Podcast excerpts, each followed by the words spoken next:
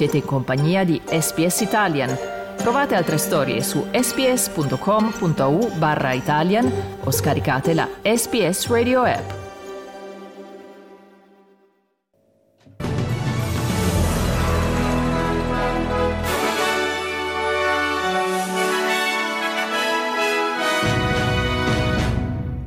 Alluvioni, diverse comunità del Western Australia si preparano a rimanere isolate a causa delle inondazioni. Italia, migliaia di fedeli in piazza San Pietro per l'ultimo omaggio a Joseph Ratzinger, domani funerali celebrati da Papa Francesco. Economia, il nuovo anno sarà più duro di quello che ci lasciamo alle spalle, dichiara la direttrice generale del Fondo Monetario Internazionale Cristalina Georgieva.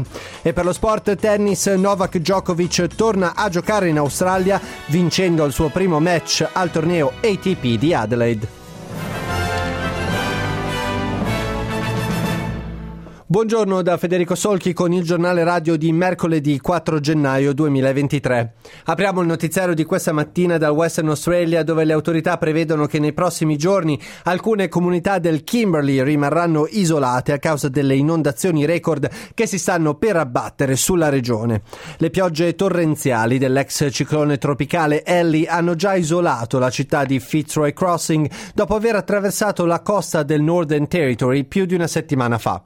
Il fiume Fitzroy ha ieri raggiunto il livello record di 15,3 metri, danneggiando il ponte principale della città. Il commissario dei servizi di emergenza del Western Australia, Darren Clem, ha avvertito i residenti di non lasciare l'area. We are currently facing a, at least a one in 100 year flood event uh, in the Kimberley. This is an incredibly serious situation. Fitzroy, Fitzroy Crossing is now currently completely isolated and the only way in and out of that town is by helicopter. Roads have been cut off, and it is too late to leave for people in these areas. They need to prepare to relocate to higher ground where possible. Nei prossimi giorni si prevedono gravi inondazioni anche a Will Lair, Nuncamba, Mount Barnett e Christmas Creek. Ed il ministro del tesoro Jim Chalmers ha difeso la decisione del governo di imporre test obbligatori ai viaggiatori provenienti dalla Cina in seguito alle dure critiche mosse al governo da parte di esponenti della coalizione. Il leader dei Nationals, David Littleproud, e l'assistente ministra ombra alla sanità, Melissa McIntosh, hanno criticato la decisione del governo laburista di imporre test obbligatori contro il parere del Chief Medical Officer. Jim Chalmers insiste che si tratta di una decisione sensata.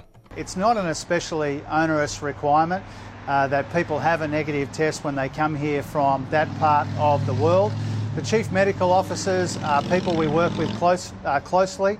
Uh, we respect their advice, of course. One of the points that they've been making is we need to do better when it comes to surveillance of people coming to the country.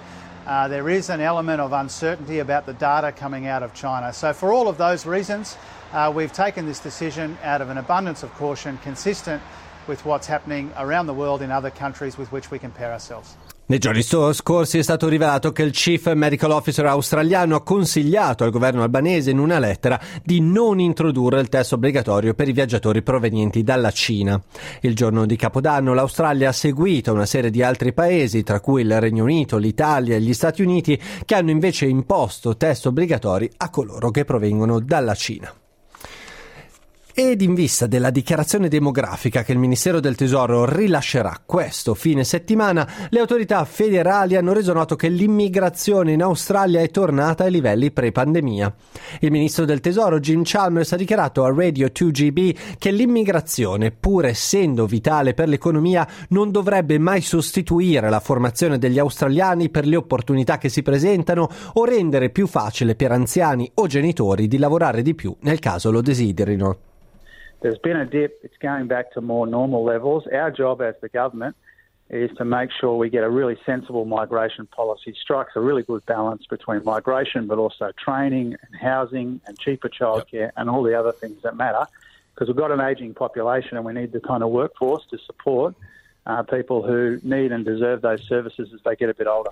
Andiamo adesso in Italia dove continua l'omaggio dei fedeli a Papa Benedetto XVI, mentre il Vaticano ha reso noto i dettagli relativi alle esequie dell'ex pontefice che saranno modellate su quelle dei papi con alcuni accorgimenti data la situazione senza precedenti.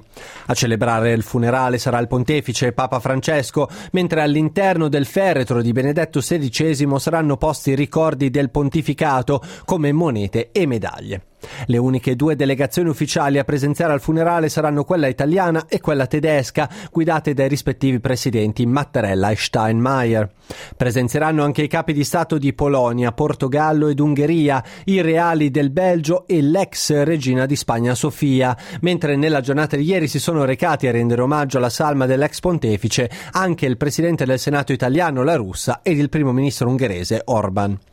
Secondo stime delle autorità vaticane sarebbero oltre 100.000 le persone che si sono recate a Piazza San Pietro per rendere omaggio a Josef Ratzinger, un flusso continuo di gente che ha riempito Piazza San Pietro in un clima di tranquillità. Una risposta importante dei fedeli, come conferma anche il Monsignor Paglia, presidente dell'Accademia Pontificia per la Vita. Io sono commosso nel vedere la devozione eh, quando la gente si avvicina al feretro, ero lì stamattina presto, la commozione di tutti. Occupiamoci adesso di economia. Il nuovo anno sarà più duro di quello che ci lasciamo alle spalle, ha dichiarato domenica a Face the Nation della CBS la direttrice generale del Fondo Monetario Internazionale Cristalina Georgieva. For most of the world economy, this is going to be a tough year, tougher than the year we leave behind. Why? Because the three big economies, US, EU, China, are all slowing down simultaneously. Uh, the US is most resilient. The US may avoid a recession. The EU, very severely hit by the war in uh, uh, Ukraine half of the European Union will be in recession next year. China is going to slow down uh, this year further. Next year would be a tough year for China. Mm-hmm. And that translates into uh, negative trends globally.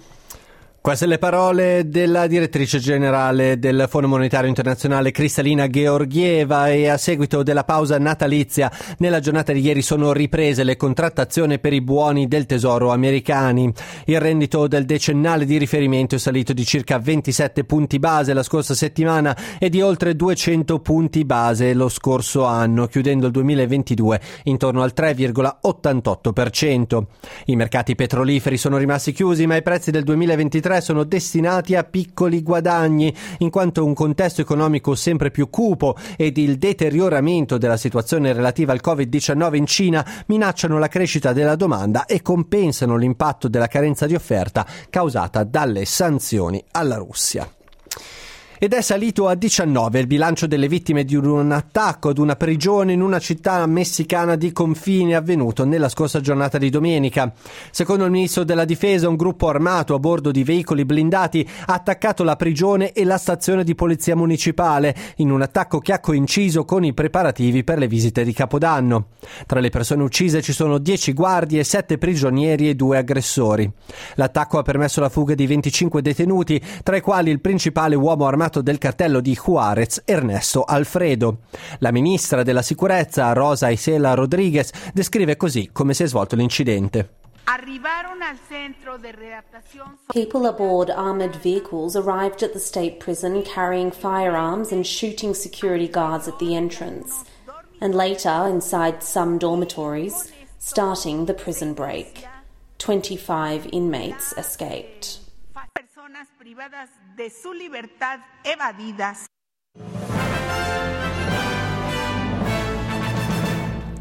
Diamo uno sguardo ai cambi, il dollaro australiano vale 64 centesimi di euro e viene scambiato a 67 centesimi di dollaro statunitense.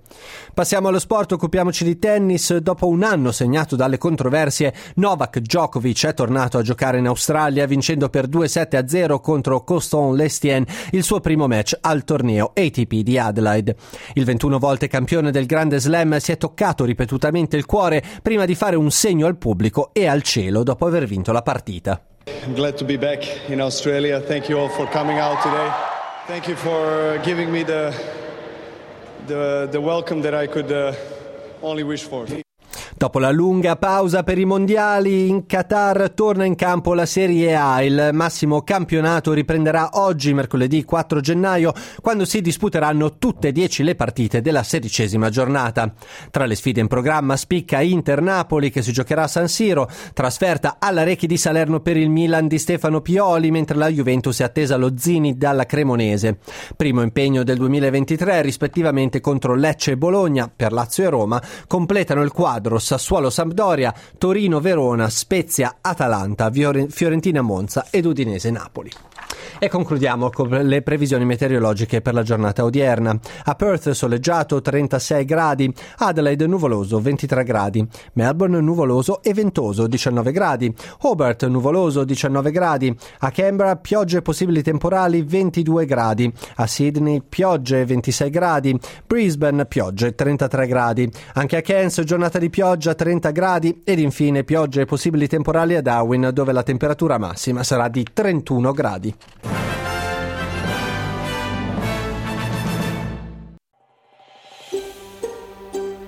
Cliccate mi piace, condividete, commentate, seguite SPS Italian su Facebook.